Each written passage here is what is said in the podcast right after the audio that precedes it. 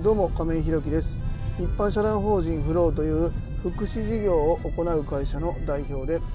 え、現在は障害のある方向けのグループホームブルーの三日面の運営をしております。えーと今日はですね今車運転中ですね。えー、車で運転しながら収録収録の方をしております。今日は夜勤なんですけどもちょっとね、えー、夜の勤務、まあ、休憩中取れるかなと思ったんですけどもちょっと事前に、まあ、収録の方をしておこうかなと思っております。というのもまああの明日からですかね。明日今日の夜勤を終えて、えー、明日から、えー、出張に出ます。えっとまあ、うちのね、えー、理事に入ってくれている方の、まあ、ご紹介というか、まあ、同行いただいてですね、えー、南三陸の方に行かせていただいて、えーとまあ、以前にもね放送したんですけどもそのまあ過去あの東北のね震災があった時から今まで僕はまあそこに見に行ったことがないまま、えー、今を迎えてしまっているっていうところ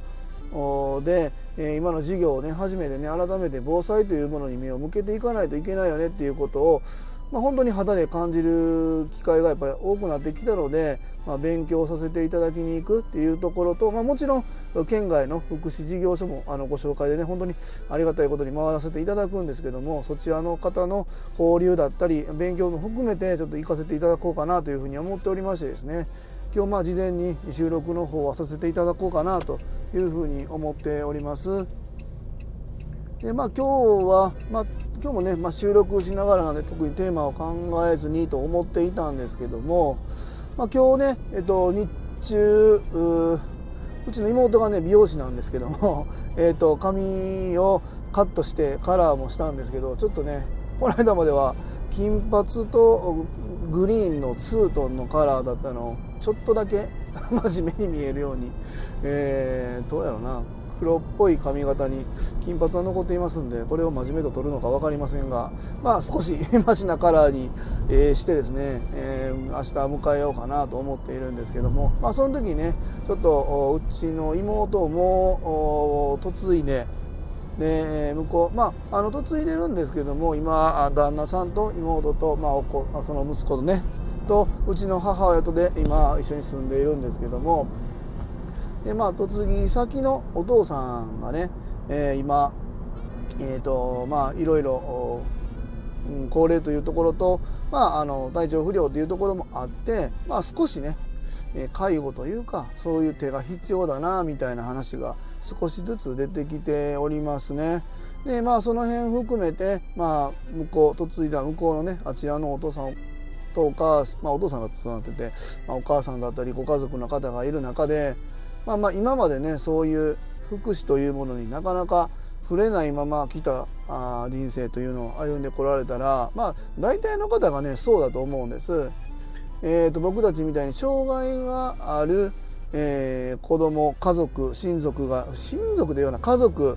がいるというところにないとなかなか障害に触れることがない。でやっぱりそこで困りごととして福祉に、えー、一番初めに立ちかかるのが、えー、家族の高齢による介護っていうところなのかなというふうにまあ思うんですけどもやっぱりそうなった時にねやっぱりすごくねどうしたらいいんだろうっていう慌てふためくことがやっぱりたくさんあってですねえー、僕はまあ福祉の世界にまあ身を置いております、まあ、高齢の方のサービスというわけではないんですけどもやっぱ同じ福祉ということもありまして、えー、そこの手がかりが全くないわけではないんですよね。でまあそんな中で、えー、家族に、えー、その福祉というサービスをね、えー、必要とする時にやっぱり知識としてなかなか、えー、どなたも持ち合わせていないのかなというふうにやっぱりもう自分の身内にもうすぐ近くにいても感じますね。うちの妹の嫁ぎ先の方っていうね割とそんなに遠くない、え、方でもやっぱり知らないことってたくさんあるんだなというふうに思います。でまあそんな中でですね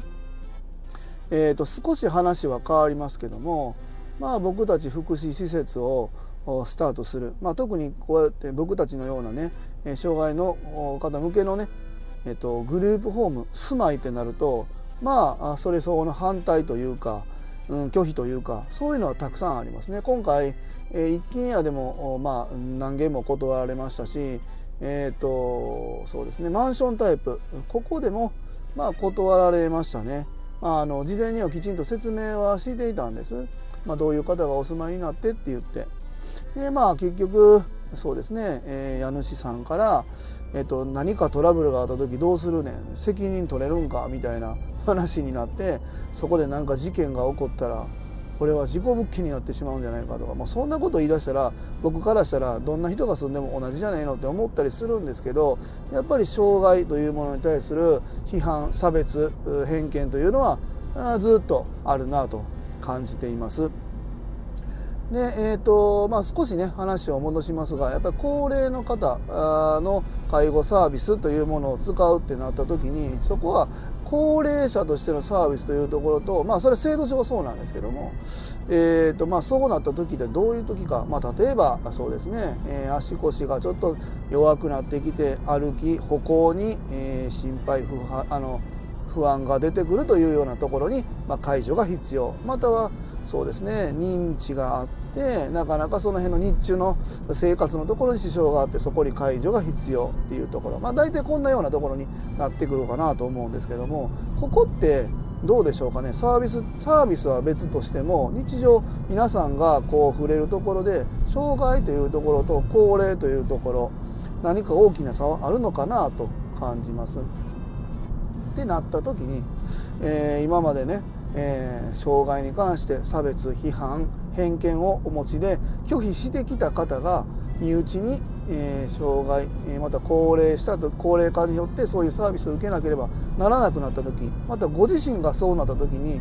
どんどんどんどん生きづらい世の中を作っている一人に加担しているんではないのかなと感じております。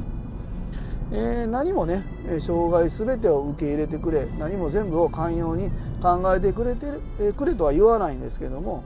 ある程度の許容は障害があってもなくても同じね人間が生きていく中では必要なのかなと、まあ、感じます。なかなかね自分に障害がなないという生活に当然当たり前に生きているし自分の身の回りに障害高齢というものがない方にはなかなか程遠い話かも分かりません。それによってない知識で全てを受けてくれ寛容に持ってくれというのはなかなか難しいかと思いますがえー、少し想像してもらえれば当然自分が障害がなくても高齢化は必ずします。高齢化した時には、えー、身体障害の方と同じように、えー、足腰、ま、歩き歩行生活に支障不安が出てくるのかなと思います。でまあもちろん認知と障害を一緒にしていいかは分かりませんがえー、記憶のところで少し曖昧になってその発言行動によって、えー、支障が出てきてえ誰かの手を借りなければいけないことっていうのは、まあ、当然出てくるかなと思いますのでそうなった時に初めて、え気づいてはもしかしたら遅いのかも分かりません。自分の身の回りにはそれに寛容でない人が周りにおそらくいるでしょう。そうな時に、え自分や自分の身内家族が、うん、当然生きやすくはない世界になっているはずです。世の中全てを受け入れてくださいというわけではないですがまあ、半径5メートルの人たちの暮らしが安定してできるように少し寛容になってほしいなというふうに今日妹とねこうこうその家族の方が家族の方がその認知だったとか、えー、足腰が弱くてとかそういうことではないんですけど少しねそういうところに不安が出てきたので今後考えていかないなっていうような話が出てきたところで、えー、少しねちょっとそういうことを考えたんで、えー、皆さんにちょっと共有したいなと思いまして今日の放送放送と、えさせていただきます。えーとまあ、先ほど冒頭でも言いましたけども明日から出張に出ます明日は神戸に行って前乗りで行かしてもらってですね、えー、次の日は関空から宮城に出発するというところで、えー、少しの間、まあ、またサビ館の安田が放送したり、えー、もしくはあ向こうに行ってですね事業所の方や理事の方とライブ配信などするかも分かりませんがまたそちらも楽しみにしていただければなというふうに思います。えそれでは最後までお聴きくださりありがとうございます。次回の放送もよろしくお願いいたします。えでは素敵な一日をお過ごしください。一般社団法人フローの亀井宏樹でした。アビアント